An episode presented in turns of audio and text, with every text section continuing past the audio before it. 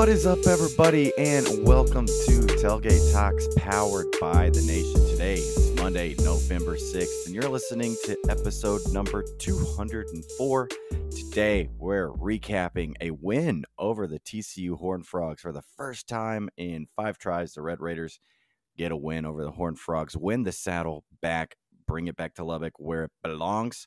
We'll get into that game. We'll preview Texas Tech's upcoming game against Kansas. And also, folks, it's basketball season. Texas Tech basketball season tips off this week, Wednesday night, against Texas A&M Commerce. A lot of Texas A&M type schools will be playing this year, leading off the season and the Grant McCasland era. So we will dive into this year's team to discuss, of course, their scrimmage victory over Texas A&M. Dive into the roster, talk about the players, talk about expectations and all that. So we've got a fun episode for you guys. Lots going on here with Texas Tech Sports. And so we are here to cover it and to catch everything we are doing here at Tailgate Talks. Make sure you are following us. Follow us on Apple. Follow us on Spotify. Give us those 5-star ratings. 5 stars for the tailgate. And if you listen to us on Apple, we always appreciate a review. Also, follow our social media accounts. We're on Twitter at tailgate_talks. That's where we do most of our posting and interacting. Go check out our video of the play of the game at TCU when the opossum ran across the field. We've got a good video of that.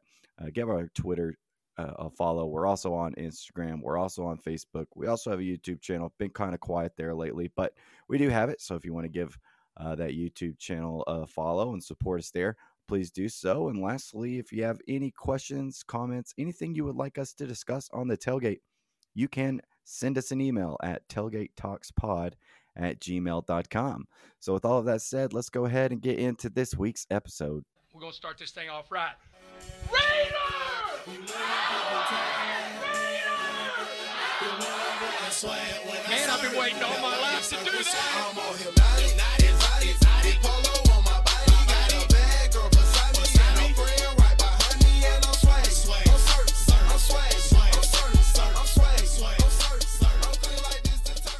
Well, Texas Tech gets the victory over the TCU Horned Frogs in the battle for the saddle on Thursday night with a 35-28 win.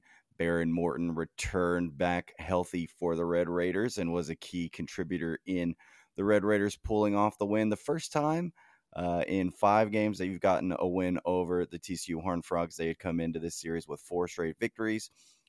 Interesting tidbit, Dustin, you are 3-0 against TCU on Thursday nights now in the last decade. So maybe we just got to keep playing TCU on Thursday nights. But, hey, what was your thoughts from the game back on Thursday? I know we've had a few days to digest this and go over it. But, yeah, what were your thoughts on the win for the Red Raiders? Yeah, overall, really good game throughout. Lots of good special teams, offense, defense. Everybody was good. Defense came up with a couple turnovers late to help you seal that game. Offense did pretty well with running it great and then throwing it when you had to. Even took a couple deep shots. That was the most surprising part, probably. Yeah.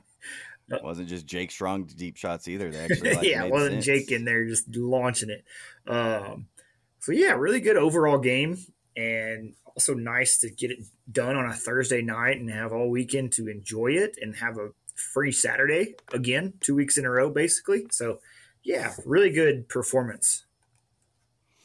Yeah, I thought so, too. I thought we definitely talked about this before, is that Behren being back and being maybe more healthy than he's been all season was going to really make a difference for the offense. And you had didn't quite get the 300 yards, but he was close. The offense was balanced. It looked good for the most part, like you were having lots of success through the air and on the ground. You have 146 yards for Tahj Brooks. And so the offense seemed really balanced, which is what we were calling for, is you still need to feed Tahj, but wanted to take some shots downfield. You were able to do that. He hit on two kind of long touchdown passes, one to Miles Price, one to Drae McCray, a Drae McCray sighting. A Drae McCray sighting almost as rare as a possum running around on the field, which happened while you were in the bathroom. Did you? What were your thoughts on everything around the possum?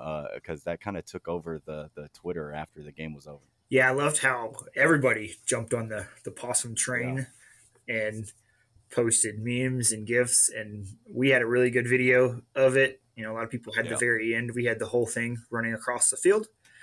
Very crazy. I thought it was impressive that we had a animal handler on deck ready to go in case a possum or fox or whatever runs on the field, because she was there very fast to get that possum off the field. Great job. Yeah, they were ready. Don't got to get ready if you stay ready. I definitely think like there's something. The last two Thursday night games at home versus TCU, you had a fox, you had an opossum. What I was saying is, you know, he was probably just going for his Thursday night stroll when there was nobody there, and then all of a sudden there's 50,000 people here and didn't know what to do. But good job by all to make sure he was taken care of. I know President Skovanec was a big part in that. He petted the possum, but made sure that he got to safety. But that was definitely something interesting that happened during the game. Any other little tidbits from the game? I know there was a couple calls that I would like to discuss. There was the going for it on fourth down. You had the 20-7 lead coming out of halftime. TCU goes down, and on what was a pretty brutal drive for your defense, goes down, makes it 20-14. Your offense gets the ball back, and you go for it in your own territory with a lead, which ends up, you know, backfiring. You don't get the first down. TCU ends up going down and scoring to take the lead. Now, ultimately, you get the win. What were your thoughts, though, on kind of that, those couple drives back to back? Because I know it sucked a lot of the energy out of the stadium there. Yeah, looking back through my game notes, that, you know, we're going into the halftime up 13, I believe. Feeling really good, feeling really confident. And then I don't think you get a 3-and-out, they get a 3-and-out, something like that. And then you pin them with a punt at the 6. Yes. They go 94 yards. Great job. But great punt, pin them. But on that drive, like to go before your fourth down question, you had multiple 3rd and 14s. Yeah. And a 3rd and 8 or 9 in there on that drive that you could not get off the field. And that was such a backbreaker because, like, your defense did good on 1st and 2nd down, would get a negative play or a penalty on the other team. And then it's like, oh, but 3rd and 15 is way easier to get than 3rd and 5 on us. And so that leads to, you know, them going down, scoring a 94-yard drive. Can't capitalize on some good defensive plays because you give it up later. You couldn't cover basically a middle skinny post route is all it was. Yeah. Like, I think that was like 3 of their plays, skinny post over the middle for 20 yards, like easy catch and throw and catch from a quarterback who was terrible all game. Then you get the ball. Yeah. And then you go for it on 4th and 1 at your own 30-ish yard line. I think you get that if the snap's not high. You get a direct snap to Tahj that was over his head. He had to jump for it, so that's a delay in him getting some momentum to run it. That crushes you, honestly. Like, they come at you, crash, get you, and then they score an easy touchdown. I mean, I was at the U that I would rather punt that with your punter just bombing one and having a great season. He's done it all year. And TCU was coming at him all night, and he was just getting off bombs after bomb and pinning them inside the 10 almost every time. And that's like one of your best weapons, flipping the field. And you saw your defense have a good drive. They just couldn't capitalize and get off the field a couple of times. So, like, have some assurance and faith in them that they can finish off one of those and, you know, pin them. Let's go do it again and get off the field there. It sucked that you didn't get that 4th and – they turn around and get a quick touchdown like 3 plays later and take a 1-point lead. So, yeah, it took a lot of momentum out pretty quick. Yeah, and luckily you were able to bounce back, and now it doesn't matter. But it's frustrating because you had the same kind of scenario in the Oregon game, and you saw how that backfired. And so, for me, I thought you would have learned a little bit of a lesson from that and like, hey, maybe it's safer. I know, like, the analytics probably point to it, but analytics don't account for a bad snap. They don't account for, like, how the game's going all the time. They don't account for having a badass punter. Yes, that was the next thing. They don't account for a guy who, like, almost every single time will pin them inside the 10-yard line. And it's like, sure, your defense just gave up a back-breaking drive, but at least they made him work and have to go all the way down the field to do it. So it was just kind of a baffling call. Now, luckily, you're on the right side of it. You end up battling back and getting the win. But ultimately, it was kind of a bizarre little time there. And then it really just sucked away all the momentum that you had. It had everybody feeling very uneasy in the stands. But ultimately, like we said, you battled back. You got the win. Ended up going up by 14 points. And then, you know, gave up a touchdown to make it a 7-point game, had to hold on, got the turnover at the end. But ultimately, Behren was back. This was by far the most healthy he's looked and played all season long. Dustin, what were your thoughts on Behren and his performance on Thursday night? Yeah, Behren looked good, really solid. Didn't look like he was limited on throws like we had seen in some previous games. He was able to air it out pretty well, able to run strong. His throws were strong and there like normal. Now there were a couple times it looked like maybe not quite 100%, but overall really, really good. I have nothing bad to say on him from that game. Yeah, I'm with you there. I don't really, it's hard to nitpick when you're 28 of 36, 282 yards, 2 touchdowns, had 1 rushing touchdown. Yeah, I thought his decision-making that continues to be what has put him head over heels over everybody else. I think he really makes smart decisions. He doesn't put the ball in harm's way.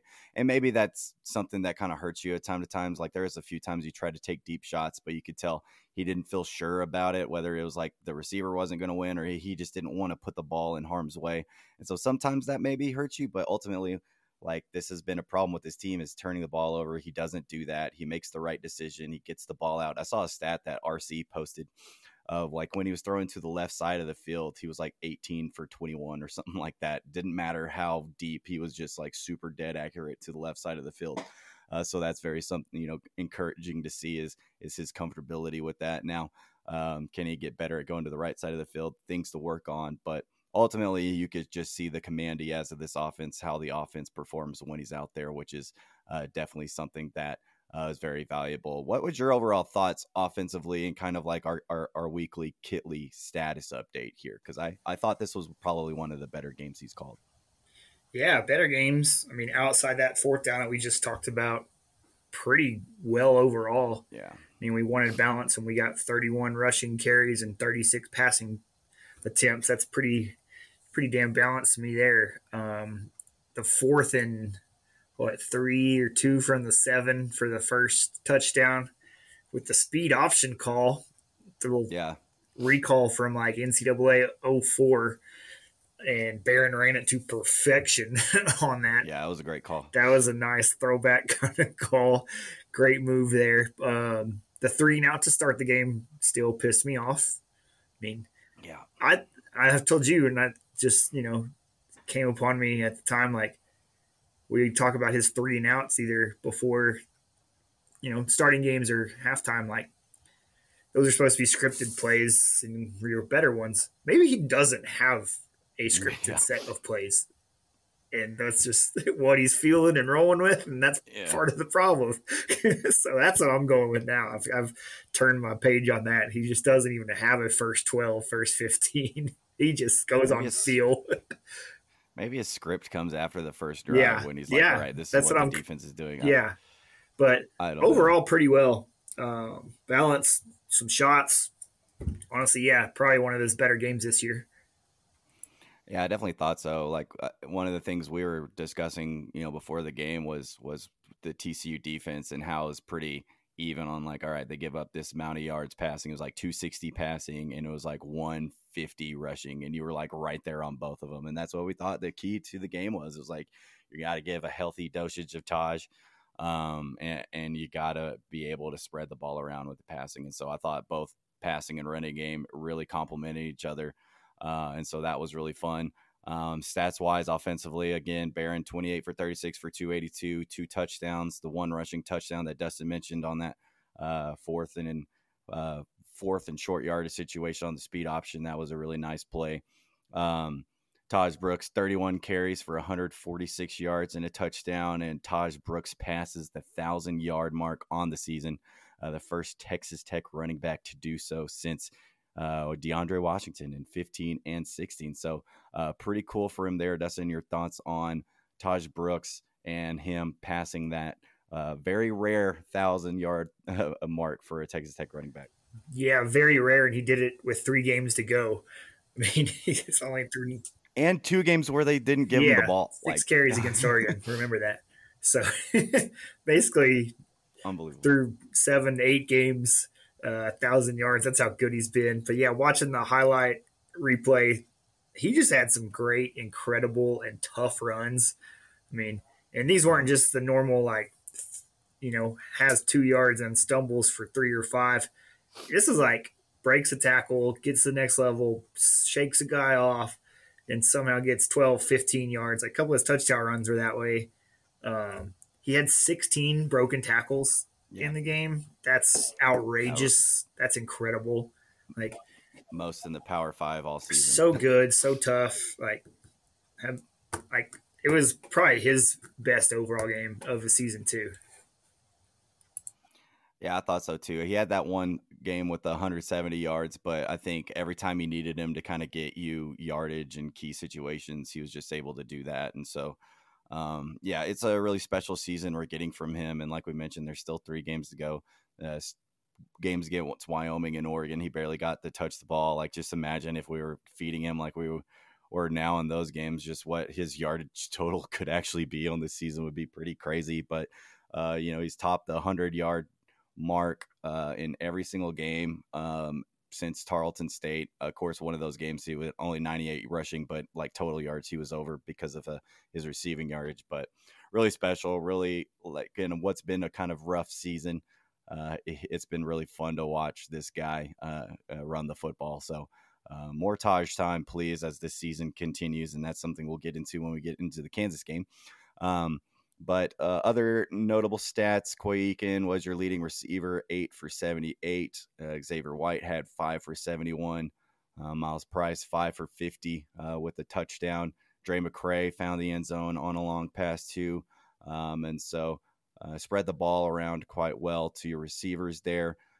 Defensively, struggled at times, you could say. The one drive that we discussed where they kept giving up long yardage situations. For some reason, this defense is better at like a 3rd and 2 than a 3rd and 14, which is odd. But what was your thoughts on the defensive performance from this game, especially with Jacob Rodriguez being back in the lineup and getting about 30-35 snaps from him, and of course C.J. Baskerville, Tyler Owens getting switched up? What did you think?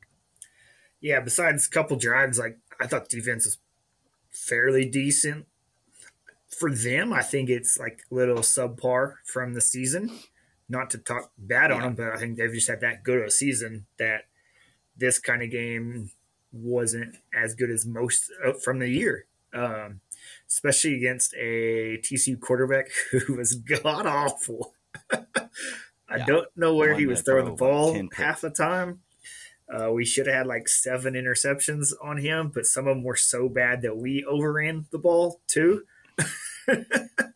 Luckily, Rabbit ended up with 2 of them and the game winner at the end. The one at the end was very, very bad pass. He just chunked a corner out, and the guy wasn't even close, not looking. We had 4 guys semi-close that were closer than the receiver. So I don't know what that was all about, but good luck to them. But defense was fine. Glad we ended up with 2 picks out of that terrible performance from the quarterback, though. Yeah, I definitely had a lot of opportunities. Dustin predicted a take 3 a game, and you had 5-6 beautiful opportunities. And like you said, some of the passes were just so bad, it was going to be hard for a defensive back to make those catches. But ultimately, yeah, I agree. Like, a subpar performance, 353 passing yards from this quarterback who, like we said, was just not good. He just didn't look good. And so I felt like he was able to kind of carve up your defense from time to time. But ultimately, you know, Baskerville seemed like he was in a better position. Like, he was making some plays. He was hitting hard during that. Yeah, I thought he played better and Owens played better with that switch. Yeah, and then, of course, it allowed Rabbit to have probably one of his best games for you, where he comes up with the 2 interceptions. So definitely not like one of their best performances of the year, but they got the job done. It was kind of that late touchdown when you had,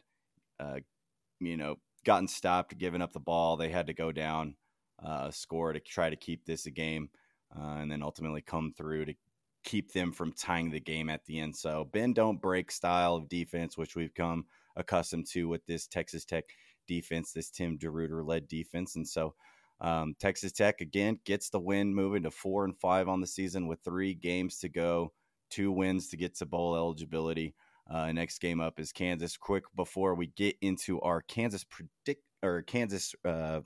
look ahead and predictions, our prediction review from our TCU game, Dustin had a score of 31-28, Texas Tech's winning. I had 34-24, so both of us in the neighborhood on our score predictions. Offensively, Dustin had Behren passing the 300-yard mark threshold. He was just short of it, 282 yards, so pretty close there. I had us having our second receiver go over the 100-yard mark. We did not. As I mentioned, Koy Eakin was your leading receiver, who only had 78 yards. So still have only had one receiver go over the 100-yard mark so far all season. Defensively, Dustin had a take 3 game. Once again, so close. 2 interceptions, 2 turnovers for the Red Raiders. And so one away, and we had the opportunities. We had multiple opportunities to get that one done.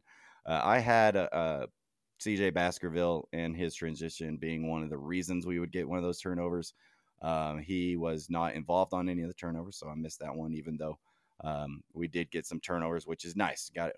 We're begging for turnovers here, so to get those is a good thing. But let's shift our attention over to the upcoming game. This Saturday, the Texas Tech Red Raiders head to Lawrence to take on the number 21 ranked Kansas Jayhawks. They come into this game 7-2 off of wins over Oklahoma and Iowa State recently, and they've been playing really well. So Dustin, what are your thoughts on this upcoming game against the number 21 ranked Kansas Jayhawks? Yeah. So kind of like to finish off the game before and go into this, and we ended up healthy out of that TCU game. Like this year we've been so banged up, like somebody's out for the game and out for the next game. And yeah, we ended up very healthy. No one's like banged up and going to miss another week. In Monday's press conference, McGuire said that Cole Spencer and Mason Tharp are both still out like one more week. So that's decent, like positive, you know, yeah. But that's like a super big deal for how this year's gone for us on the health status. So like going into Kansas with the same guys as last week. Whoa.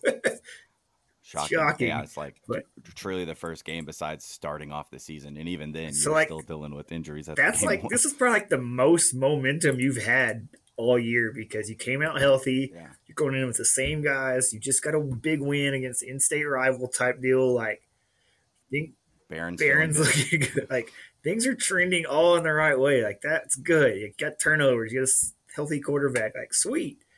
Now, Kansas is a good team, regardless of quarterback that's playing.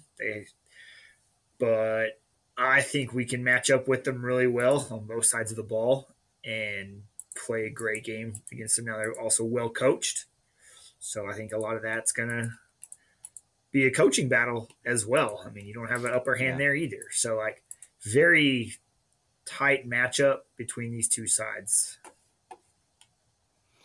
Yeah, it's definitely a game that you look at the line. I think a lot of people thought this opening line would be about a 6 or a touchdown, but you're only 3.5-point favorites, you know, coming into this game. So that's obviously a pretty respectable line, I think, when you consider that we are 4-5. But yeah, like you said, having that health, having Behren, you know, probably the most healthy he's been all season and coming off a game and feeling better.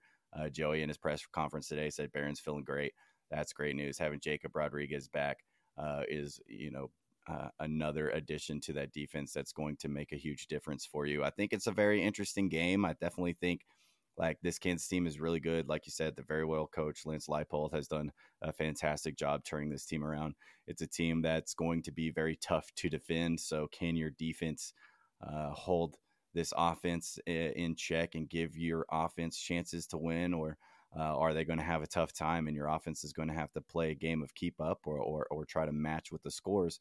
And so it's definitely an interesting game to me. It's one that I'm very curious on how Kitley approaches this offensive attack, what you're trying to do. I think you obviously have to try to control the time of possession in this one.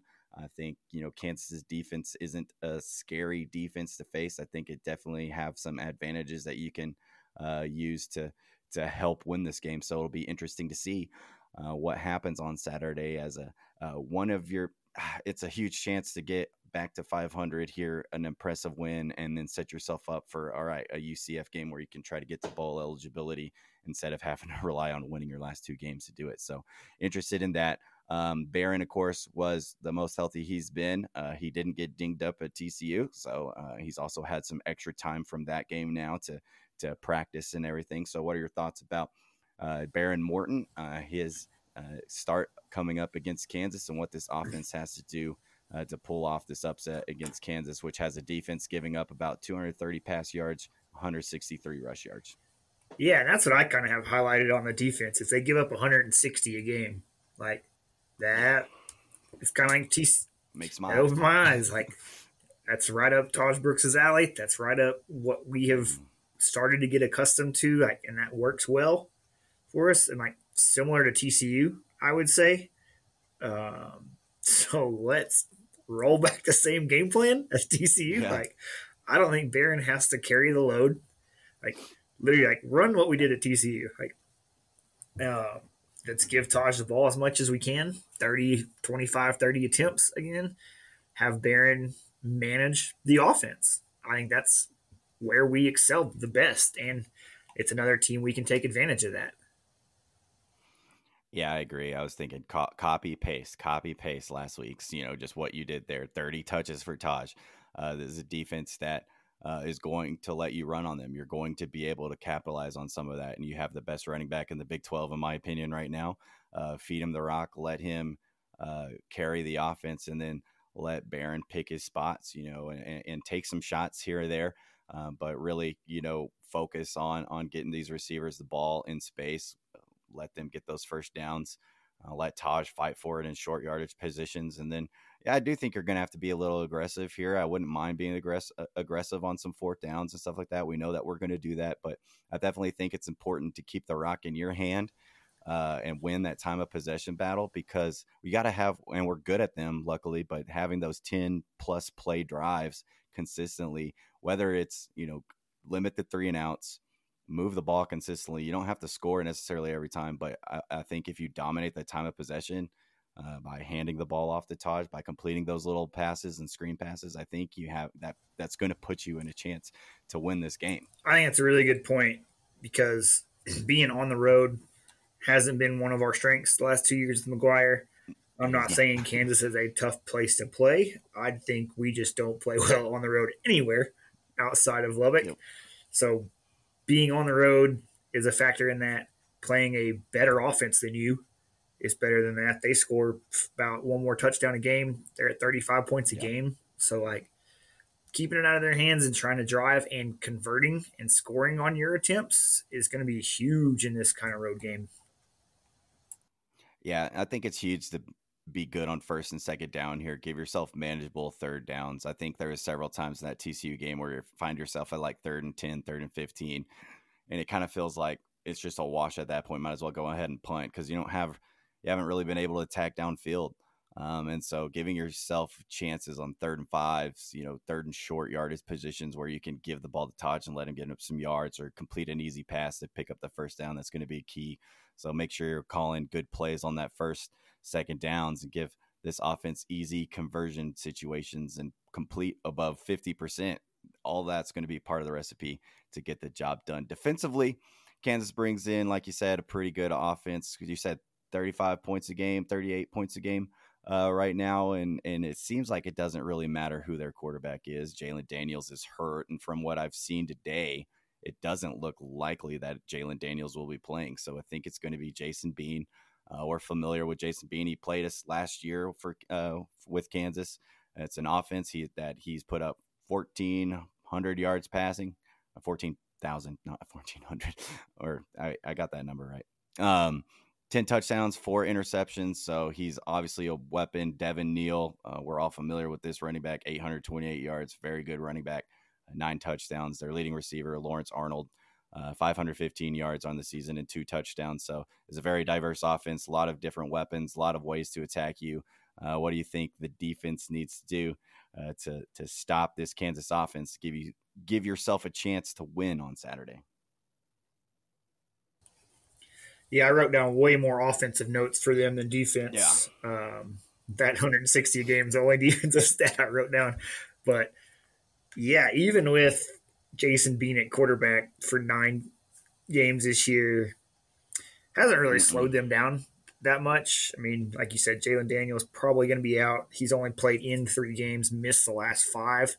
But I mean, in that stretch, they've beaten BYU. They beat OU 2 weeks ago. Went on the road, and I was. That's why they're ranked 21st. Yeah, that's BYU is the only common opponent we've had so far. And they handled that game, but yeah, big game, big win against OU. So like they're handling their business pretty well. 35 points a game. They like to run the ball first. The good thing about Jason Bean being in and over Daniels, you don't have to worry about the quarterback run as much. Jason Daniels is also a better passer too, so like you kind of just win on both sides of that. That's great. But yeah, they still run the ball super well with Devin Neal and even Daniel Hinshaw, their other running backs, good. Like their receivers, you can probably one-on-one match up with these guys and let our DBs play because no one has great numbers. Touchdowns are very slim and spread out through the air, so it's going to be strength on strength of their running attack against our run defense. Yeah. So, yeah, it's been interesting. It's going to be interesting to see. There's one thing I noticed, and I didn't bring it up about the TCU game, but I did notice like your cornerbacks, you were kind of switching out possession by possession. And towards the end of the game, Malik Dunlap and Rashad Williams weren't really playing. It was Braylon Lux and number 22, which I can't remember his name, but it wasn't your main senior cornerbacks that were playing for you. I think maybe those were the guys in when you were getting torn up, and so maybe they got removed, and then they put in a little bit of more youth at that position. So it'll be interesting to see kind of what they can do to limit this pass game. But yeah, it all starts with the rush, and when your rush defense has been there, that's given you a chance to win all these games. And so if you can limit Devin Neal, it's always comes down to the integrity on your pass rushes and not let like being still mobile enough. Yeah, he can still run. I mean, I'm not saying he's going to sit in the pocket, but he's no Jalen Daniels All-American athlete. He's not that, but he still is going to be able to pick up yards if you're not maintaining that integrity. You're not filling the gaps. If you don't have that, he's going to be able to find yards, pick up some crucial first downs in certain situations. So you got to respect this kid because, like you said, Jalen Daniels went out. Kansas had high expectations this year, and this kid's been able to do that. So, interested to see what the defensive game plan will be. I definitely think you're going to be seeing a lot more youth on that defensive line front. I think you've had some guys who've really figured out, carved down some time, some playing time for themselves. And so it'll be interesting to see. Once again, the pass rush just still hasn't been there. I know Steve Linton was hurt against TCU. I think they expect him to be back for this game, so maybe that helps. But you got to find some ways to get some pressure on the quarterback and cause some turnovers. You obviously, 2 turnovers against TCU helps you get the victory. If you're able to get some turnovers against Kansas, give your offense the ball back, give your offense more opportunities to score. You're going to set yourself up for some more success here. So let's get into our predictions for Texas Tech versus Kansas coming up this Saturday, 11 a.m. kickoff once again. Dustin, Texas Tech comes in as 3.5-point underdogs in this one-shot bet. Which way are you taking? Are you taking Texas Tech as underdogs? Are you taking Kansas as the 3.5-point favorite? Good thing I wrote down the right score for this one because I know I was right in the middle last week on the push, basically. That half-point helped. So, yeah, I made sure to differentiate a little bit, but I think we win this game 34-30, so I'll take the Tech side of that. I think we win outright. I had the points on the wrong side of my head, but I think we still win that outright. I think we can stop them a little bit more than they can stop us, similar to the TCU game. So yeah, I want to be with you on there. I'm just not encouraged by our road performances. I do think having a healthy Behren is going to help, and I definitely think you're going to see a pretty good game. I just don't know if this defense is going to be able to get enough stops. I've got Kansas winning 38 to 30. So I got them covering. It's still like a one possession game for you. You're still in it. But I think Kansas does enough to get the win. So I'm going to take the Kansas side and Kansas winning that. So 38-30 for me. Say your score again for me right quick. Tech 34-30. So we're both kind of in this. We've both been very similar on our score predictions at most of the year. Offensively, Dustin, which way are you going for your prediction this week? I thought about doubling down on the Behren 300 game, but I think the run game is going to be too good for him to get that. So I'm thinking Brooks, like 160 rushing yards in this one. Going out there. Feed the man. Let him eat.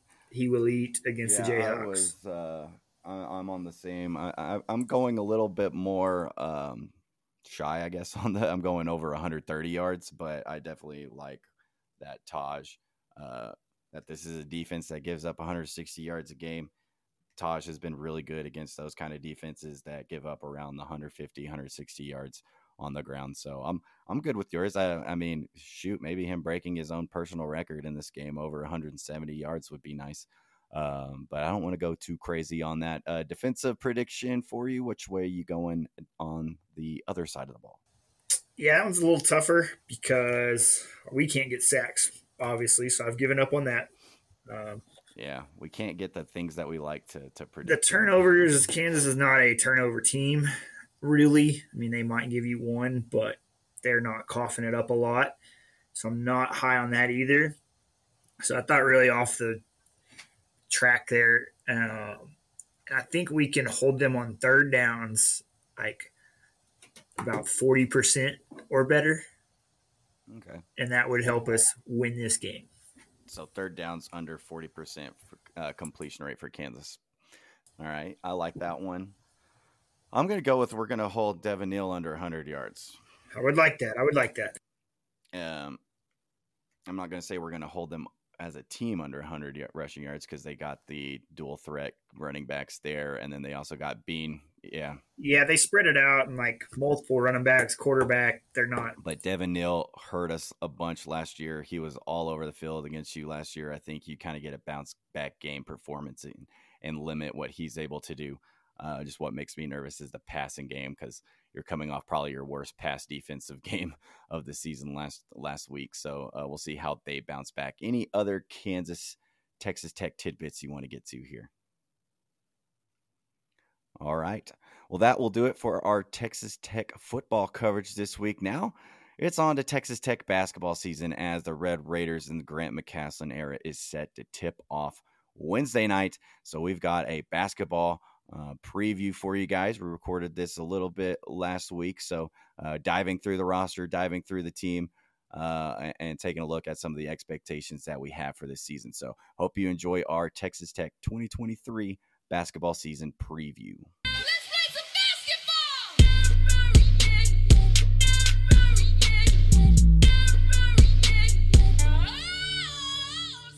Well, it's exciting times as Texas Tech basketball tips off this week, tips off the Grant McCasland era on Wednesday night against Texas A&M Commerce. But before we completely dive into the Texas Tech basketball team and do our roster breakdown and everything like that, there was a Texas Tech basketball game over the weekend. Texas Tech faced off with Texas A&M on Sunday in an exhibition game in Denton at Grant McCasland's old stomping grounds there at the Pit and UNT, and Texas Tech gets the win. And while it doesn't count, the Red Raiders pulled off an 89-84 upset over Texas A&M, who's coming into the season ranked, I think, number 15 in the nation.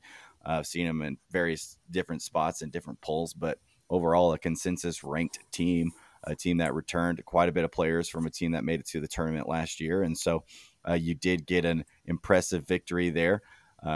We were all unable to watch because there was no streaming of it or anything like that. You just had to kind of keep up with Twitter. Luckily, there was plenty of Tech fans in attendance giving out updates as the game went along. And so we were able to keep up with it that way. Some stats from the game. Pop Isaacs, your leading scorer for the Red Raiders, has a 30-piece to start the game. He has 30 points. 6 of them were threes.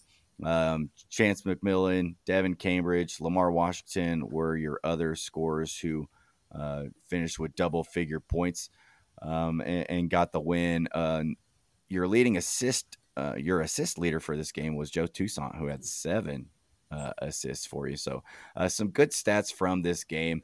Obviously, an exhibition, you kind of take it with a grain of salt. But Dustin, what were your thoughts on this exhibition win over the weekend? It counts to me. That's the most important thing. Beating A&M, it counts to me, especially the week before the season starts, and they're supposed to be ranked top 20, and we're supposed to not be that good or overhyped or whatever some people are calling us. Yeah, that's a big win, and showing out in 89 points really stands out to me. And yes, from what I could see from Twitter, the amount of pace that they played with was pretty high, and the three-point shooting was really high. Now, I don't expect us to shoot 43% or whatever it was every game, but do I expect us to probably try to shoot 15 or however many we ended up shooting that game? Yeah, like we shot a lot. We made 14 threes. So made 14. That's where I'm getting. I was thinking, yeah. I mean, it's.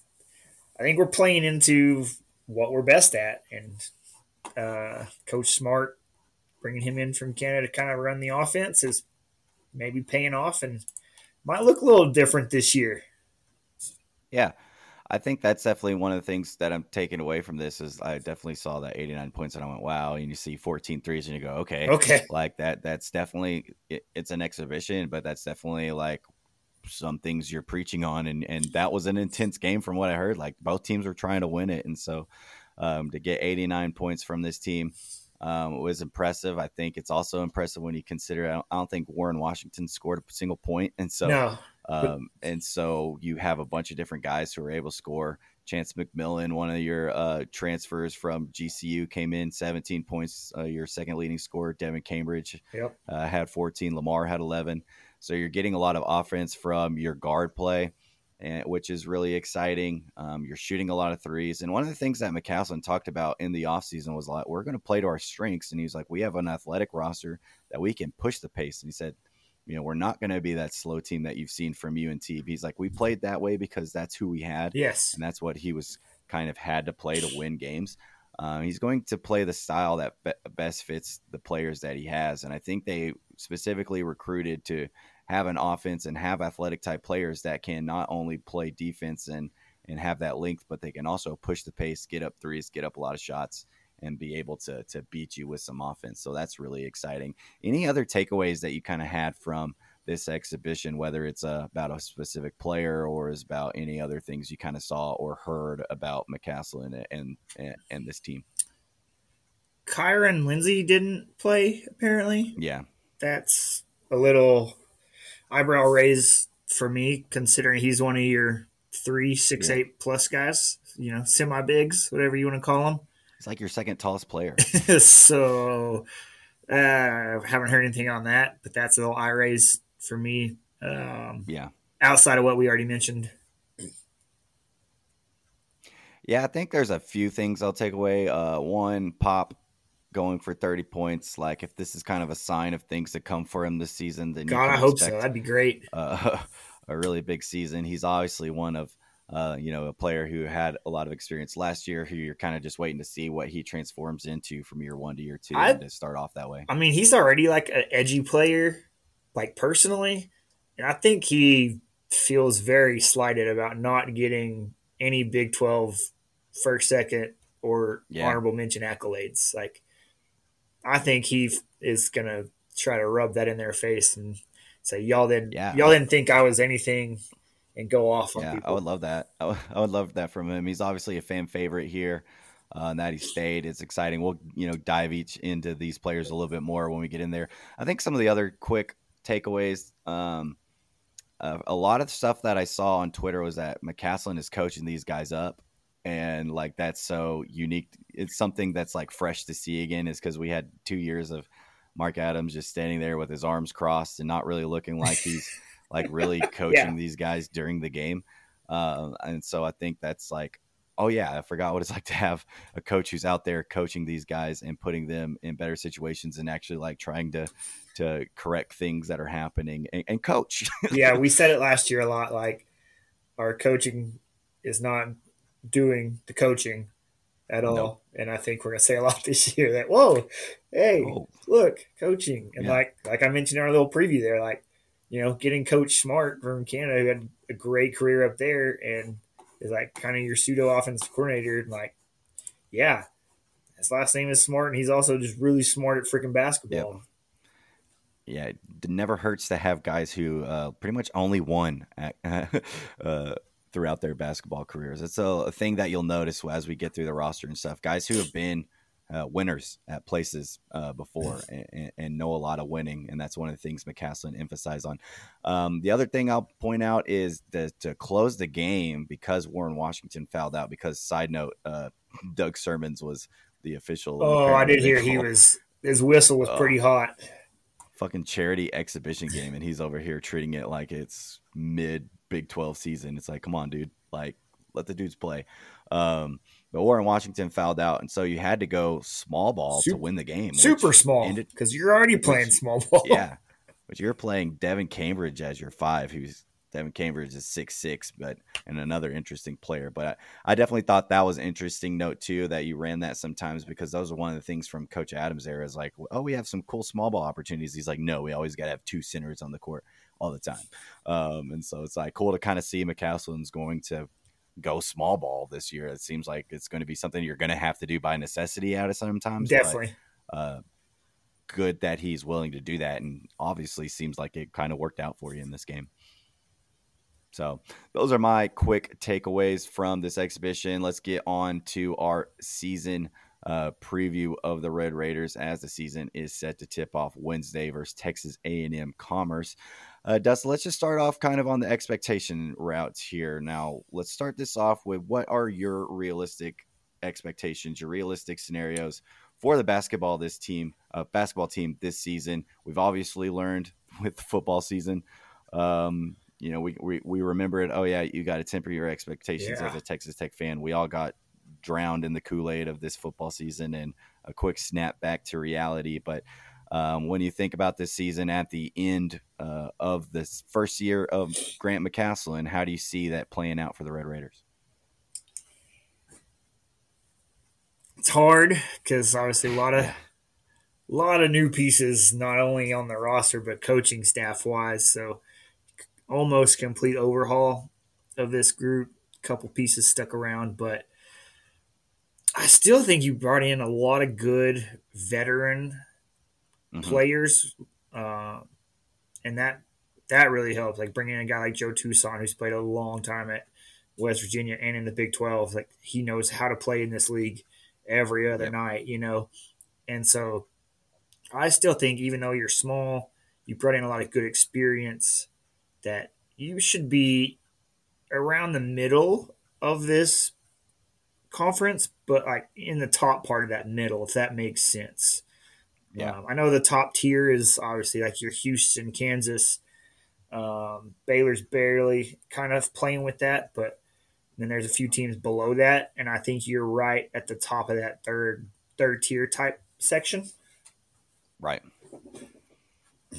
Yeah, I agree with you. I think when I think about this season, like you're predicted to finish 8th in the Big 12, and I feel like that's pretty spot on. Yeah. I think like 7th, 8th kind of makes sense to me when I think about this team and all the unknowns you're bringing in. Like you said, a whole new coaching staff, bunch of different guys, bunch of new pieces. Some of your pieces that you had stay over, you know, you didn't really see much of them last year. So how are they?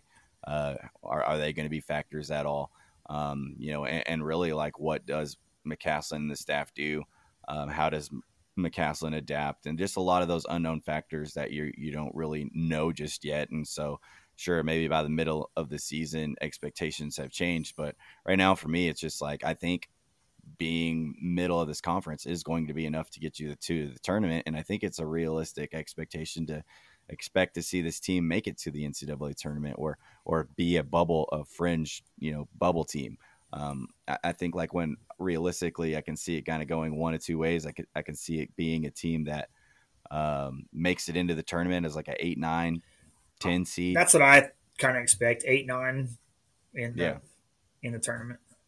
Yeah, and maybe pulling off a victory. You know, anytime you get to the tournament, you just throw the ball up and see what happens. But that's kind of where my expectations are. And I think the other side of that expectation is like, even if you're still in that same spot, you might be, maybe you didn't get one or two impressive enough victories to get you into the tournament. And so you're maybe in the NIT or something like that. But ultimately, that's kind of my realistic expectation for the season. Remember, low. You know, keep those expectations at a realistic place, guys. We all learned it through football. We remembered it through football, and that's important heading into the season, I think. Yeah. Yep. So that being said, Dustin, let's look at the possible ceiling for this team, though. Like, remember, trying to still be realistic here, but what could you see the ceiling being for this team if Pop makes a leap, Lamar makes a leap, like Devin Cambridge, Warren Washington, like some of these transfers you know, become really good players for you? Like, what do you think the ceiling can be for this team? Because it's still important to discuss like possibilities. Yeah. And I'm going to go back to what I just said with your, you know, influx of experience and good players. You have a good chance to have a ceiling because some of these guys have played a lot of basketball and in the Big 12. I could see you, every team being scared of you every game and pulling off a few upsets, not losing the games you shouldn't lose, like your UCF type games, to those very bottom tier of this conference, and being like a top 5 type team, like make that jump from 8th to 4th or 5th in the conference. Yeah. Do I think we're going to be competing for the title? No. I don't think we're a Houston, Baylor, Kansas. But from 4 or 5, you could possibly get in there. Yeah, that's kind of where I have this team as a ceiling. I'll put us at the 5th spot because I think Texas is up there in that tier as well. It's like that's probably your top 4. For me, 5 is like, all right, can you be better than TCU, Kansas State, Iowa State, some of those teams there? And I think that's a possibility. Like you look at Kansas State and what they did last year, I think you're kind of in a similar point as you head into the season. It's like, all right, you got returner in Pop Isaacs who can make a gigantic leap for you and be a reason that at the end of the season, you're a top 5 team in the conference. And you're like, oh yeah, it's because Pop made a Marquise Noel type, you know, took it that kind of path. And so there's definitely a lot of players that can make a leap, and at the end of the season you're sitting there looking like, all right, Chance McMillan was your second best player, and that's why, you know, all of a sudden you're really good, and Lamar Washington made a huge leap for you, and Devin Cambridge and Warren Washington were steady veteran presences. And so I think for me, when I look at it, it's like 5th spot I think is the highest. Now when you flip that, let's be prepared for worst case scenarios, kind of like last basketball season was, kind of like this football season was. We weren't even close to this being our worst case scenario for a football. But when you think on the flip side of this thing, the floor of this team, Dustin, how would you see that playing out if things don't go according to plan? I mean, the floor kind of already got raised with that A&M win. I think so too. And that being not streamed, but it was advertised all over Twitter, so people saw it. Wasn't a secret scrimmage necessarily, but with your roster being limited in height and some length issues, that could, especially if, you know, Warren Washington gets hurt and can't play for an extended period of time, that could really, really affect your floor. I guess I should say your ceiling in those times, because like you got 1 7-foot guy and 2 6-8 guys that all aren't playing right now, and then you're 6'6" and under, so that's your limiting factor right there. So if that becomes a problem for a long stretch of conference play, I mean, your floor could, I wouldn't say as low as last year ended up being. Right, because I think you have a better coach and better experience and leaders on this team, but and you could end up in that bottom half and outside of tournament play, no doubt. Yeah, I think that's kind of what the floor is for me is, you know, maybe a couple of those 50-50 games, you end up on the wrong side of them. You have some injuries along the way. You find yourself in the bottom half of the Big 12, maybe around the 10 spot. I think there's definitely like 4 or 5 teams in the Big 12 that I look at, and I'm like, you should be clearly better than these teams. But, you know, maybe some injuries go wrong for you. Maybe this, you know, what happened in the scrimmage game was an anomaly, and so and the team just doesn't really click, and you have issues scoring the ball. Defense isn't all that solid because you lack size. Teams like Kansas with Hunter Dickinson and stuff like that can really expose that for you. And so, you know, for me, it's just kind of a couple extra losses on the season that you might have not had. Maybe you slip up to a UCF and stuff like that. You can't get those wins that should be wins. Find yourself on the lower half of the Big 12 and outside of the NCAA tournament. That's kind of where I see the floor of this team, but it really is hard to see foresee that happening, with the fact that now you have some proof that you can compete against teams that are expected to be really good this year. You went out in there and handled things well against an A&M team that's going to be competing. I think they're predicted to finish like 2nd or 3rd in the SEC. So if you're up playing to that level already, that can spell some good things out for you in this season. And so the players that are going to have to make it happen for you, let's dive into the Texas Tech roster now. We always like to break these up into the categories, especially now that you have kind of specific categories. You got the returners, you got the transfers, and you got the freshmen. So let's start off with the returners, all the guys that we are familiar with as we got to see them last season. Let's start off with the guy that we talked about a lot from the scrimmage, or the exhibition game. That's Pop Isaacs. He returns for his sophomore season as a Red Raider. Was your best, maybe your best player last year. I think like the most enjoyable player to watch last year. Fan favorite Pop Isaacs returns for his second season, 30 points in the exhibition. Like we mentioned, a little chip on his shoulder, being left out a lot of the Big 12 conversations. Dustin, what do you think about Pop, and what are you kind of looking from him in year 1 to year 2 this year? Yeah, apparently there's already going to be a big jump, and he was, your best scorer last year. But like I mentioned earlier, I think he's going to have a chip on his shoulder from not getting any Big 12 accolades and attention after being a really good offensive player last year. And scoring 30 points in his first little exhibition was great. Yeah. Still exciting. A good shooter, maybe better. He was by far your best shooter last year. And if we're going to play kind of small and fast, that plays even better into what he does. Like, if we're going to play at a fast pace, that means more shots for Pop. Yeah. And I'm all right with that. So, I mean, he should be your MVP, your leader. He's looked like that last year already. And so I'm excited to see how much more he can bring you this year. Yeah, me too. It's exciting to see. He had 10 attempts from 3. Like, I think sweet. Like that's something like give Tahj 25 carries a game, give Pop like 10, at least 10 threes a game.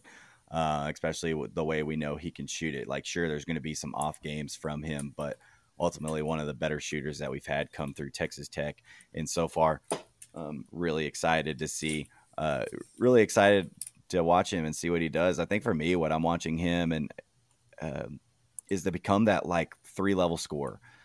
He was kind of limited to where, all right, he's just going to shoot threes, and sure, he could have some big scoring games because he can pour it in from deep. But I really want to see him become a guy who can get to the basket. I want to see him become a guy who can get to the mid range and hit some shots there, and not just kind of solely focus on 3. And I think that's something you saw in that exhibition. Was he was getting to the rim. He was great on fast break opportunities for you because of the way that he can pull it from deep if he needs to, or he can get to the basket. But I think if he becomes a 3-level threat, like that really just changes the outlook of this offense, because not only when he's driving to the basket is he creating open shots for other guys on the outside, or guys crashing to the rim like a Warren Washington, a Devin Cambridge, like, and then he can finish and get fouled and get to the free throw line where he's a good free throw shooter. And that just creates more scoring opportunities for him. I know it's like a lofty expectation, and I'm not trying to compare him to Steph, but I hope he watches a lot of Steph Curry, because like that's what he needs to be on the offensive side of the ball, just constantly moving, constantly getting himself open looks from 3-point line, and then be a guy who can get to the basket and finish amongst the trees. Like that's not, again, not saying he's Steph. That's, you can't really compare people to Steph, but that's the kind of trajectory. And I think like stuff that he needs to be doing for you offensively. And ultimately, if he makes that leap and he becomes this guy that we saw against A&M, like he's going to have himself in the conversation of an all conference caliber player, first team, second team type guy for you. And ultimately, if he makes that leap into that kind of guy for you, then you can expect good things to happen this season. So excited to see what he brings. Seems like he's got a chip on his shoulder that he's playing with a lot of energy and passion. Going to be a fun season from Pop Isaacs. Next up on that list, Lamar Washington. He returns as a sophomore as well. Year one for him was a little up and down, I would say. You could see a lot of potential from him on the defensive side of the ball. Offense never really seemed to get going. What do you think? He was one of your kind of bright spots in this exhibition. He had 11 points for you. What do you think we're getting from Lamar Washington in his second season here as a Red Raider? Yeah, it'd be interesting to see how much he jumps, because he was an interesting freshman last year that played a lot of good defense, and then offense was pretty limited, it seemed like.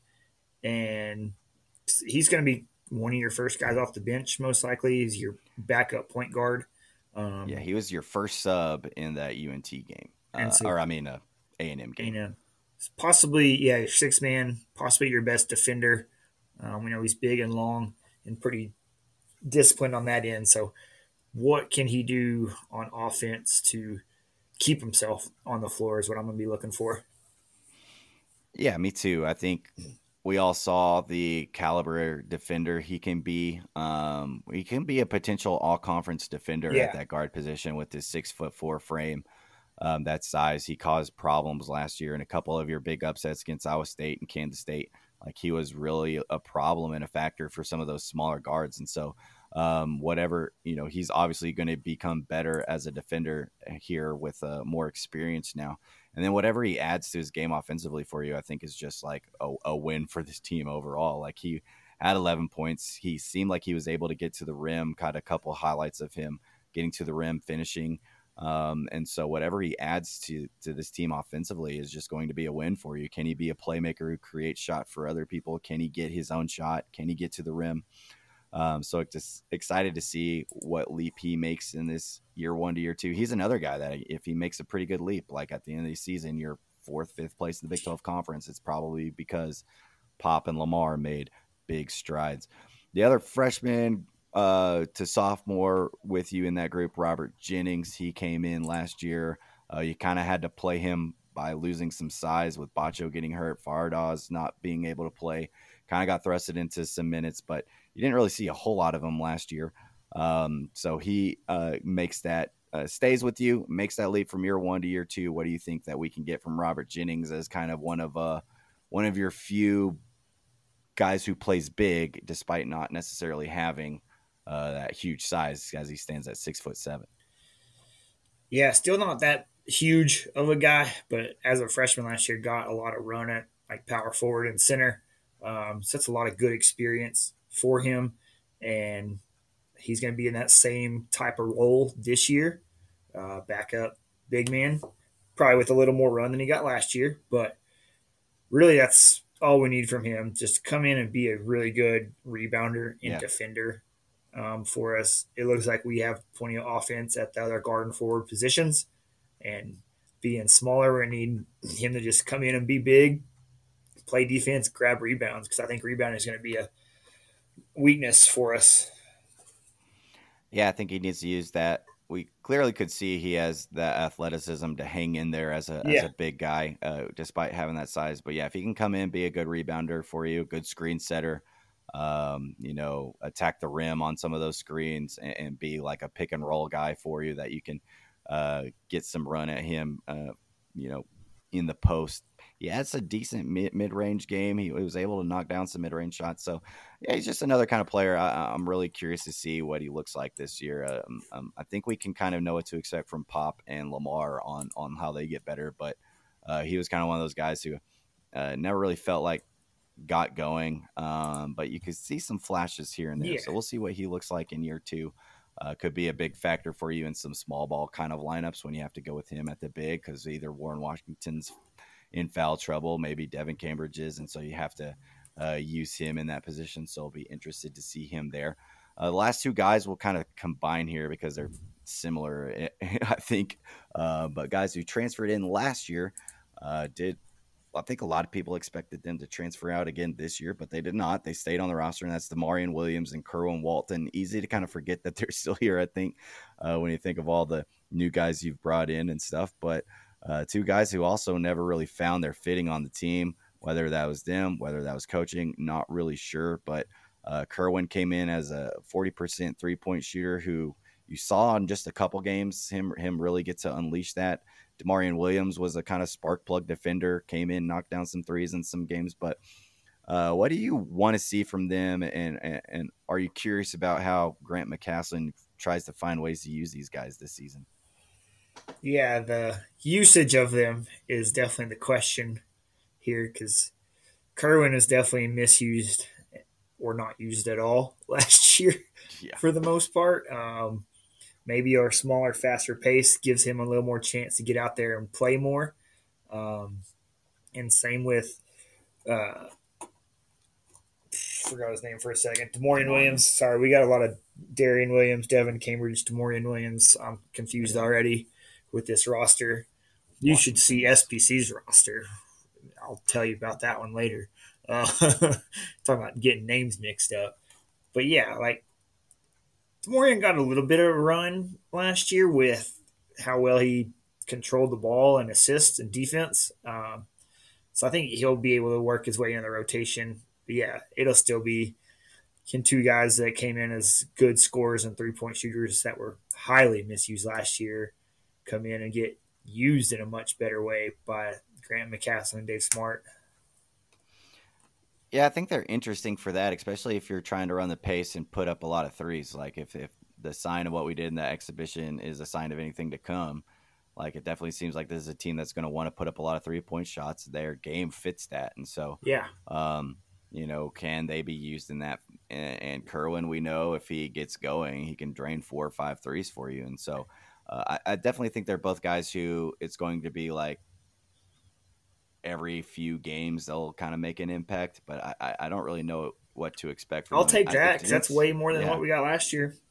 Way more than what we got last year. I hope we have a coach who knows how to put them in the right situations for them to succeed, for how to get Kerwin open threes. Like it just felt like we put Kerwin out there and we could never get him open looks.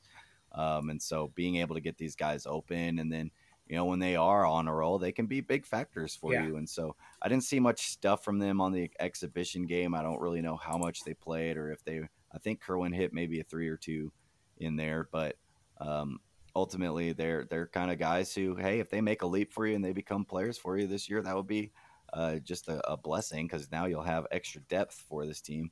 And so let's move on to the transfers, where you got a lot of exciting transfers coming in, and I think – the majority of these names are going to be guys we're going to remember at the end of the season. So let's start off with the 3 senior transfers who will come in and be the one and dones. That's Warren Washington. He's your 7-footer on the roster. Sends at 7 foot exactly, comes in from Arizona State. His teammate at Arizona State, Devin Cambridge, comes in. He was your small ball big. He stands at 6'6". And then Joe Toussaint from West Virginia comes in as your other senior transfer. So let's start with Warren Washington, the 7-footer, the one big guy on this roster. Dustin, what do you expect from him this season, and how do you think he's going to be utilized? Yeah, it'd be nice to have a athletic 7-footer back underneath the rim. I expect him to be a little more like Tariq Owens was for you a handful of years ago. Just hanging around the rim, grabbing rebounds, almost 2 blocks a game last year. At Arizona State. So can he stay out of foul trouble will be the big question, because he's our only big guy. Only big. So that's my only issue with him. But yeah, like he didn't even score in the A&M game, but obviously we don't need him to score a lot, rebound, get putbacks, be a great defender. Is what I'm hoping for him. Yeah, I think like having him as a defensive anchor for you is going to be like where he's needed the most, being able to guard guys when you're going up against the Hunter Dickinsons of the that one scares me. That one scares me, but and that's especially where you need him to stay out of foul trouble. But he is a guy who can be a defensive playmaker for you down low, change guys' shots as they're driving to the rim, send back a lot of shots, and create some early offense for you. And then he's just a guy, like, whatever he gives you offensively, you'll take it, whether that is rim running, lobs, rebound putbacks. I don't think he's somebody that you're just going to be relying on to score points for you. I think that's what you have your guards for, but I'm excited to see what he can do leading this defense, and can we have like a legit 7-foot rim protector? We saw moments of it with Bacho before he got hurt and sick and whatever happened with him. But it feels like we haven't had a true big man like this who can really anchor a defense in a while. And so excited to see what he can do there. His former running mate at Arizona State, Devin Cambridge, was one of the interesting guys from this exhibition, I think. Kind of ended up being your small ball 5, a very athletic, versatile 6'6", and Devin Cambridge. It was a guy who scored 14 points in that game, put up a lot of threes, had some nice alley-oop that he was a part of. And so he comes in as a guy who I think you're going to use in a lot of different ways. Dustin, what do you want to see from Devin Cambridge this season? I mean, seems like we're going to see everything from Devin Cambridge. Yeah, with him being a 6'6" senior forward type guy. I mean, he's played 3 years at Auburn, a year at Arizona State with Warren Washington, was your like almost backup center, it seems like, in this exhibition. But he's athletic, strong, he's got experience. So I love all those pieces for you. Besides that, I don't know what we're necessarily getting from him just because I haven't seen him really. Yeah, I think he came in as kind of one of the big unknowns for me this season. Mm-hmm. He kind of flew under the radar in recruitment. It was like all of a sudden we're getting this kid from Arizona State and we're getting Warren Washington's teammate. And you weren't really sure what to expect, but both of these guys were on an Arizona State team that made the NCAA tournament last year. A thing that we will mention as we go through the rest of these transfers is that they all played in the NCAA tournament. And so you have guys who won and know what it's like to win and make the tournament. And so that's important, but I think you're really just going to see him be a versatile guy for you. And he could be one of the bigger X factors for this team. Is seems like he can cause some havoc on defense, a lot of blocks and a lot of steals, rebounding machine. He's a guy who put up a lot of double doubles last year for Arizona State, scoring, rebounding. And so he also hit a couple threes for you. And so it seems like he's a guy who can score at all three levels, and that's really exciting. And so, yeah, a lot of versatility from Devin Cambridge. And I expect him to be maybe one of your better players at the end of the season. Because of that fact and what you might have to do in going small and letting him carry you on defense and also be a playmaker for you on offense. And so he can be a big mismatch if that's the case. And so interested to see him. Your last transfer, Joe Toussaint, comes over from West Virginia. He's a guy that we're familiar with, played last year in the Big 12, went up against him a couple times. And then just a guy who a lot of experience, another guy who was on a team that made the NCAA tournament last year. Before that, he played at Iowa, teams that made that NCAA tournament, has a lot of winning, comes from Bob Huggins, who, doesn't coach anymore, but is a tough coach and, emphasizes a lot of defense. He led the team with assists. What do you think we can expect to see from Mr. Toussaint this season, Dustin? Yeah, Toussaint excites me. Not in that he's going to light up the scoreboard, but he's going to be your bulldog type guy. Yeah, I think it's the best way to put it, tough, gritty, defensive dude. And he played pretty well last year with West Virginia and Bob Huggins, 9 points, 3 boards, 2 assists, and shot the ball decently well, especially that one game against us, of course. Super experienced dude, very tough, I think it's really good to put a guy like him next to Pop to learn from, because like how to use that, how to use that edge that you play with to your advantage. So like great for this team culture wise, but also like great for Pop getting to learn from him. Yeah, I think they make up a very interesting backcourt together, because I think you got Pop, who's definitely your scoring point guard, guard position that you want to be in. Toussaint's going to be more of like your playmaker, creator, and get guys shots. And like if he's able to do 7 assists a game, like if he's like, that's a sign of things to come from what he's going to do and setting up guys and getting them the ball. Like that's really exciting. Seemed like he was really in control of the transition offense too. And so that's really good to see is a team that can hopefully execute in transition and capitalize on those opportunities. And so, yeah, really excited for him and really excited to have him alongside Pop. I think it's really important that Pop got to play with Davion Harmon last year and now Joe Toussaint this year, two guys with lots of experience and going through the Big 12. And a guy when Pop's kind of struggling, he can lead your team. Like if Pop's not hitting shots, he can be a guy who can take over and kind of be like, hey, I'll control this while Pop gets settled down. And then ultimately, when Pop gets back and gets involved. Yep. And so really excited to see what he can bring to this backcourt. And of course, like you said, he's just kind of got that dog mentality. It looks like from seeing everything about him, from remembering what he was like at West Virginia. Yeah. I think he fits right into what McCasland is going to want to do with this team. So excited to see what kind of leap he makes for the team this year. Next transfer we'll talk about. This was one of my more intriguing transfers. I think it was very intriguing in what he did against Grand Canyon, or what he did against Texas A&M, coming from Grand Canyon University, and that's Chance McMillan. He had 17 points, hit 4 threes for you in the win over A&M. Played at GCU last year, another team that made it to the NCAA tournament. He had 16 points in that NCAA tournament game against Gonzaga. So when the lights were shining brightest, he showed up in that regards. A guy who's going to do a lot defensively. I saw he led the team in steals at GCU last year. So he's a versatile defensive player. But Dustin, what do you like from Chance McMillan, and what do you kind of think he can be for the Red Raiders this season? Yeah, Chance is going to be your guy that comes off the bench and might light it up and lead the team in scoring all of a sudden. Yeah. Like, he's your spark plug. We need a jolt of offense off the bench type dude. I mean, he hit 44% from 3-point in 5 year Grand Canyon. Yeah. That's ridiculous, like, stat wise. So, if we can get some of that, which also might contribute to us wanting to shoot the three so much, but it seems like he fits right into what Dave Smart, McCasland want to do with this offense. And like putting a guy like him on the wing beside Pop and Toussaint that could drive and kick, like he could be a really critical scoring piece off your bench. Yeah, I see him, and it might not be like the big Ferris comp. I don't know. I see him as kind of like an Adonis Arms type, coming from a smaller school, made the tournament, and then comes here and just kind of can take a leap because he's stepping up to the talent that he's facing and stepping up for this team. I think he's a little bit different than Adonis is. I think he's a better shooter.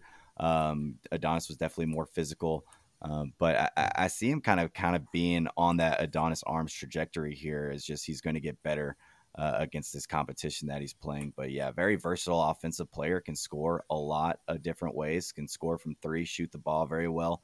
There was a video on Twitter like last week or so of him and Pop just going back and forth, draining threes left and right. So that's really exciting to see. He might be your best shooter on some days. And then also he had a couple plays where he was able to get to the rim and finish. And that's also really exciting, is that he can be a versatile scorer, not only relying on the three, get to the rim, create some shots and opportunities for himself and others. The next up on our transfer watch, Darian Williams, another guy that's very intriguing to me, coming from Nevada University last year as the Mountain West Conference Player of Freshman of the Year. That's pretty good honors when you come in as a freshman and do what he did. He was a 7-point per game scorer, led the team with rebounds. A guy who just stuffed the stat sheet. Dustin, what do you expect from Darian Williams? Not to get it confused with, Damarion Williams, Devin Chambers, all the complicated names. Yeah, and then also don't confuse him. He's from Nevada, not Grand Canyon. So many similarities with this group. this year. But yeah, he's like the most intriguing to me just because like he's in that sophomore class, kind of like Pop and Lamar as well. But like you just mentioned, like at Nevada, he put up 7 and 7 with 2 assists a game. Like that's pretty good numbers. Mountain West Freshman of the Year to a team that won over 20 games and made it to the tournament. Like that's some really good play from a freshman that I like adding to our team. Yeah. And also like noteworthy that he started for you in that game against A&M. So maybe, and maybe that's just because of what he brings you, or you like some other guys off the bench better. But I mean, that's pretty big that he was able to come in and start for you as a transfer sophomore. Yeah. Yeah. It's interesting because he's a 6'6" guard. He really fits that mold that, you know, Adams loves so much, is like a 6'6" guy.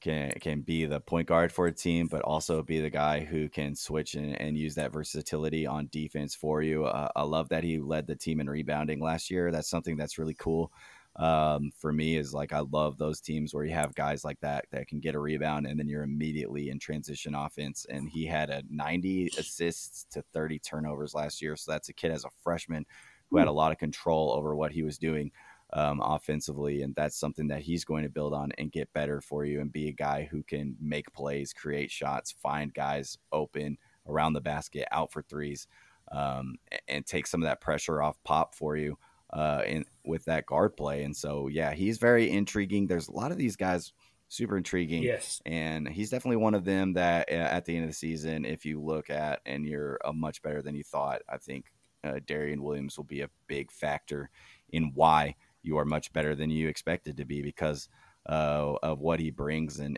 I think there's always just such a key factor in that freshman to sophomore year. You've done it once. Now you know what it takes. You've learned a little bit.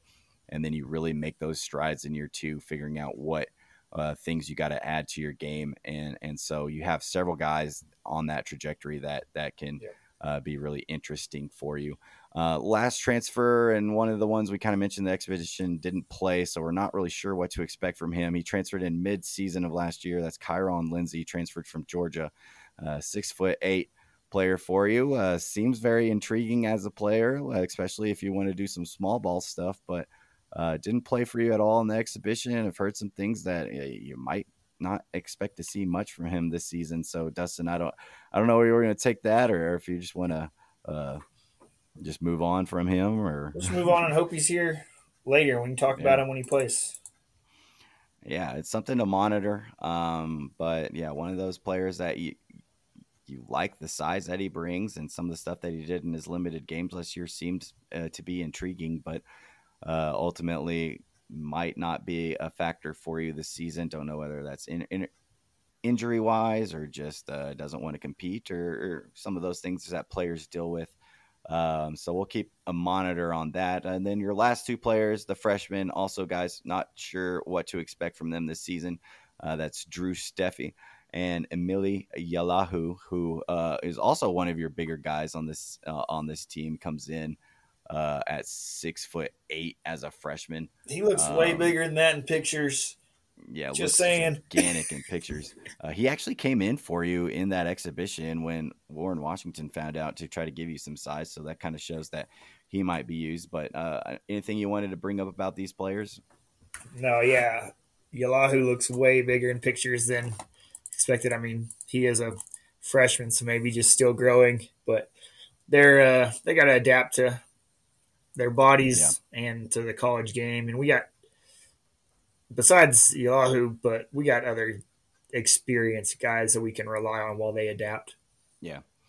I think like when we just went through all those names, it's like you have so many players that you're going to expect more from that. I just don't really see them having huge roles on their team this year.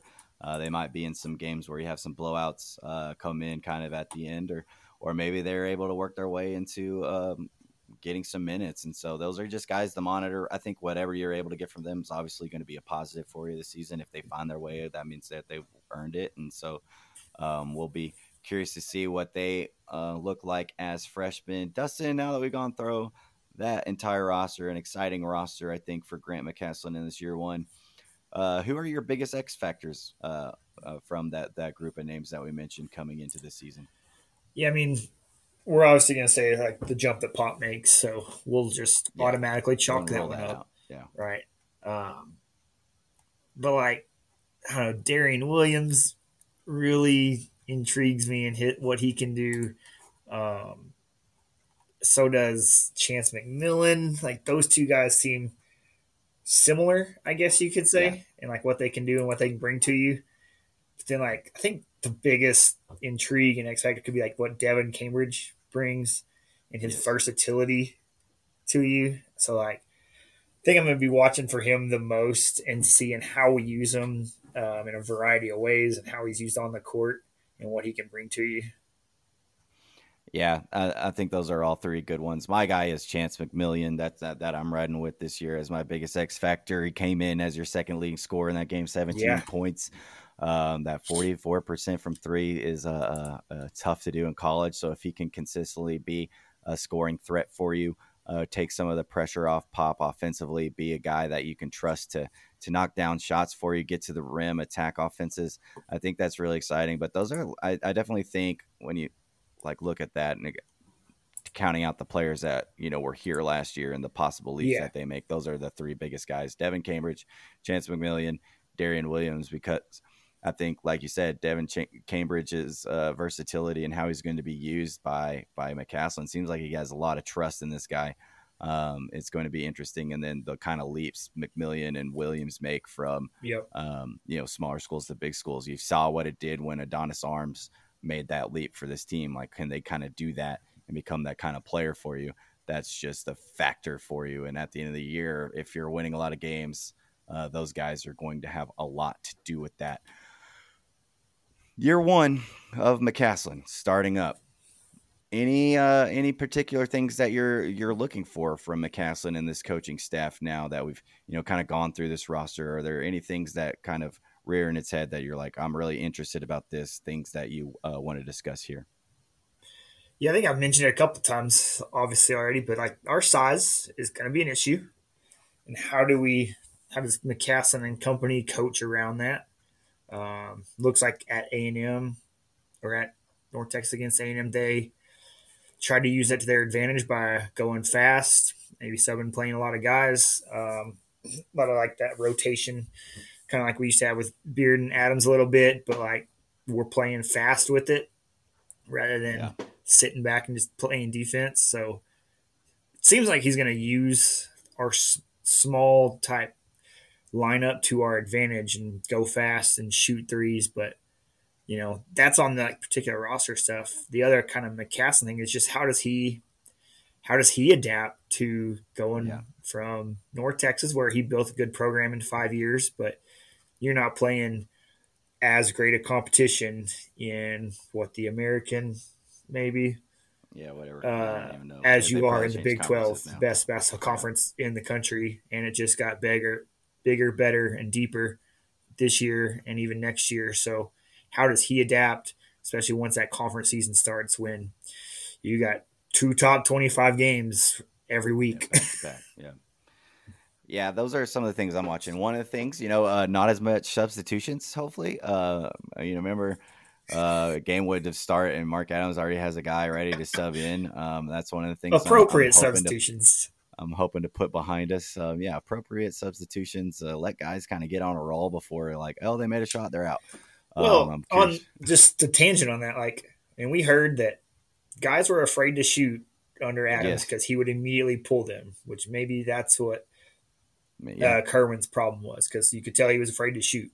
If guys aren't afraid to shoot, or if they get hot, like you mentioned, that's what kind of triggered me there. Like, if they get hot, let them cook. Let them stay in. Yeah, don't let them make a free throw and then sub them out. I think that's something I'm really excited about. It was so frustrating over the last few years of just guys getting in because we gotta sub them in and out, even though it's all right, Kevin O'Banner just finally made a three. Let's immediately sub them out. Yeah. So that's some things. And, I think – the freedom that these players might have. It looks like Pop's just got that green light, it looks like Chance McMillan's got that green light. How are they going to play with a coach who's not going to immediately sub them out if they make a mistake? That gives a lot of players a lot more freedom to play and have that kind of power on offense and defense on, to know, hey, I can make mistakes here. We can improve on those mistakes and I can get better, and then I can, you know, learn from them and improve. That's something that I'm very interested at. The small ball stuff is very interesting to me. I think I like that. It could have been a disadvantage in the A&M game, but we turned it into an advantage by, all right, this is what we're going to do. And so that's exciting to me.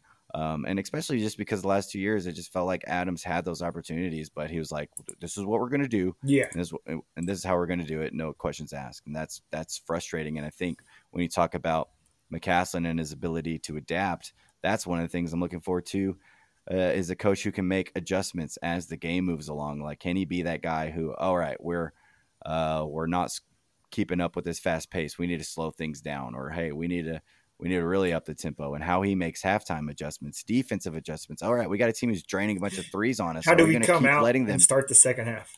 Yeah, that too. Are we going to keep letting a guy who's hit 5 threes on us continue to get open looks? Like, certain things that Adams, you know, hey, no middle defense is cool, but when teams are draining 15 threes on you, you got to make adjustments. And so that's one of the things I'm looking for there, and just also excited to see a guy on the sideline coaching this team up, getting into it, showing some emotions. That's going to be refreshing, man. That's one of the things we loved about Beard, is how emotional he was. Yep. And how we would get into the games, and then you immediately go from that to Adams to, so it'll be nice to have that back, hopefully, on the sideline. And I'm just really looking forward to it, man. I'm really looking forward to seeing how he fares in year one. Schedule breakdown, the big non-conference games of this season, and we won't really dive into the Big 12 games because we kind of know what to expect from the Big 12. Of course, there's the 4 new schools, but non-conference-wise, the games that are really going to kind of test you early on, you got the Battle for Atlantis, which you kick off that tournament against Villanova, so you're right there going to figure out kind of what team you got when you go to that tournament. If you win, you could play North Carolina or Northern Iowa if you lose. There's also like Michigan, Stanford, Arkansas, some other really good teams in that tournament too. So, cool, off-season opportunity. You also go to Butler, and you have a home game versus Oral Roberts, which will be one of those mid-majors who usually makes the NCAA tournament. So that's always fun to have. Then a neutral site game against Vanderbilt. When you look at the non-conference games and those opportunities, that's in kind of, what do you think, that means for this team this year? Yeah, Atlantis will be a good challenge depending on who we get there. Obviously, Villanova is really good coming out the gates. Yeah.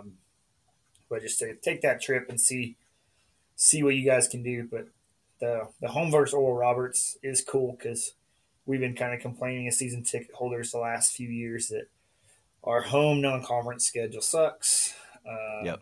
We got the Kentucky game that one year. Then we got like LSU back-to-back, or like 3 out of 4 years or some BS in the SEC games. So, like, it's cool to have a different team that's we know of. You know, Kevin O'Banner came from Oral Roberts. Yeah. They make a tournament. It's had every success. Year, so pretty solid and good coached. So I think that'll be a good game, and that'll be fun. So that's kind of the one I'm looking forward to the most.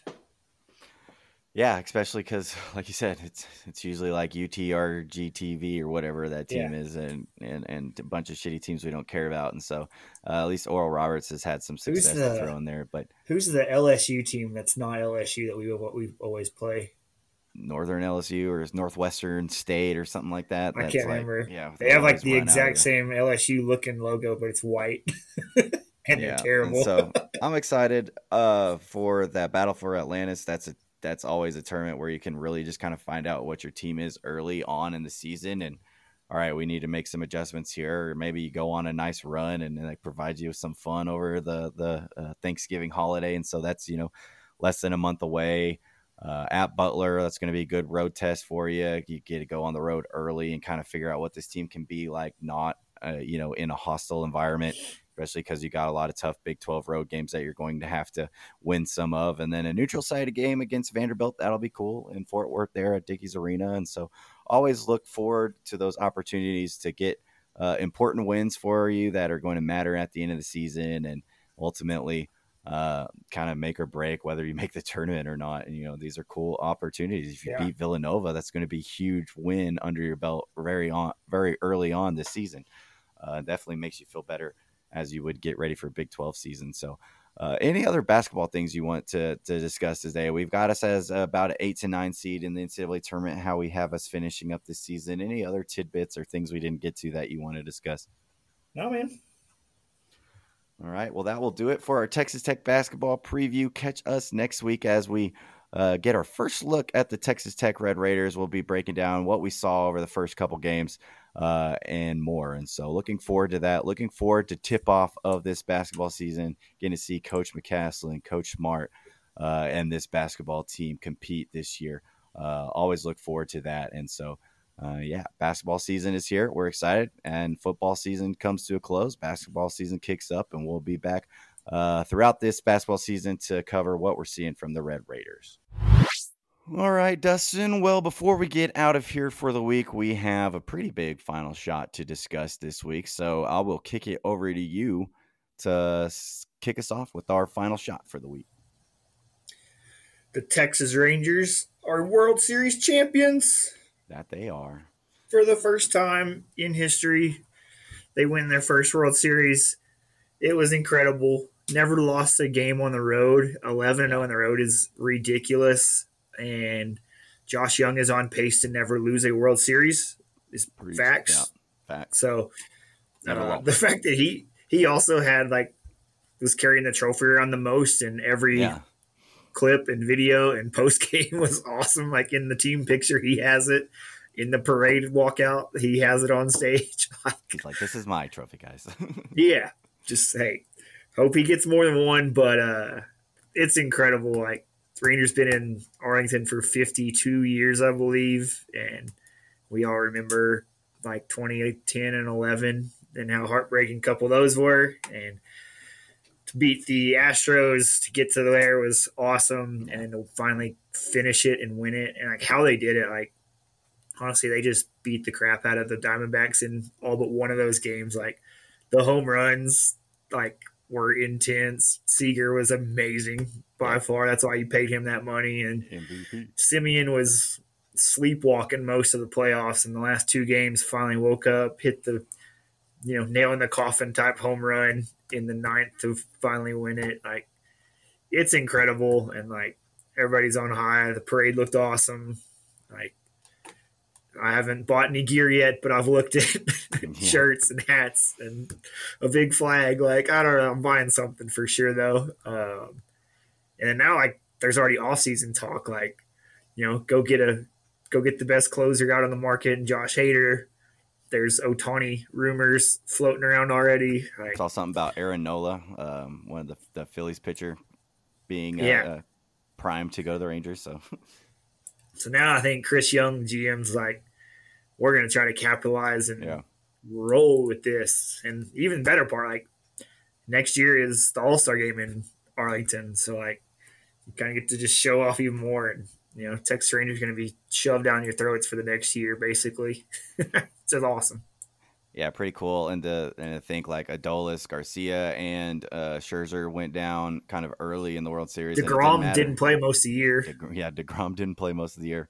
The bullpen was kind of shaky, but put it all together in the postseason. Bullpen was shaky, and then in the final World Series, they were good. Like, Spores was good. Leclerc was good.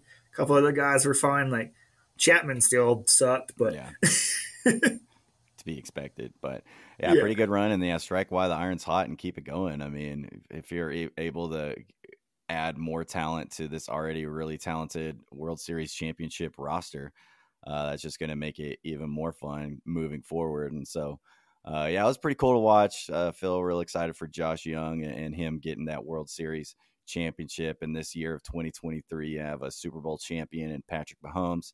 You have a slam dunk champion in Mac McClung. You have Ludwig Adberg, who won the Ryder Cup. You have Josh Jung, World Series champion. And so pretty big for him. Pretty cool. And it was cool to see all, you know, I'm not a Rangers fan. I'm kind of adopted this year and joined the bandwagon for Josh. But it's fun to see all my friends who are Ranger fans like yourself and stuff get the chance to redeem yourselves from that 2011 nightmare and finally get to kind of Diamondbacks had the nightmare of their own strike them in that game 9. So Pretty cool for you guys. So excited for that, and fun to see all the Rangers shit talk on Twitter right now. So I've been enjoying that. My final shot, RIP to Bob Knight. This happened after we had recorded last week. Bobby Knight passed away. And so just wanted to, shout him out as, great time watching him coach at Texas Tech. Had a lot of fun seasons, a lot of fun memories from his time here. And of course he had most of his historic coaching was at Indiana, but always enjoyed his teams. It was really fun to watch those guys compete at the USA. And so RIP to the great, the legend Bobby Knight, and thinking of his family and everyone and all of his players who played for him and everything at this time. Last little tidbit, as the Red Raiders also get started, the Lady Raiders get started as well. They tip off the season Tuesday night. And so basketball is back. Big season expected for the Lady Raiders this year. They made it to the NIT last year, had a much improved season, and they're expected to get better. And so we'll be there to try to push them to a NCAA tournament appearance, which will be the first time since I think 2013. So let's go Lady Raiders. Let's go Red Raiders. Let's have some good basketball seasons and get a lot of wins at the USA. We'll be there Wednesday night as the men's season tips off. And to catch everything that we're doing throughout the rest of that, throughout basketball season, the rest of football season, follow us, give us a follow on Apple, on Spotify. 5 stars for the tailgate, please. If you listen to us on Apple, we always appreciate those reviews.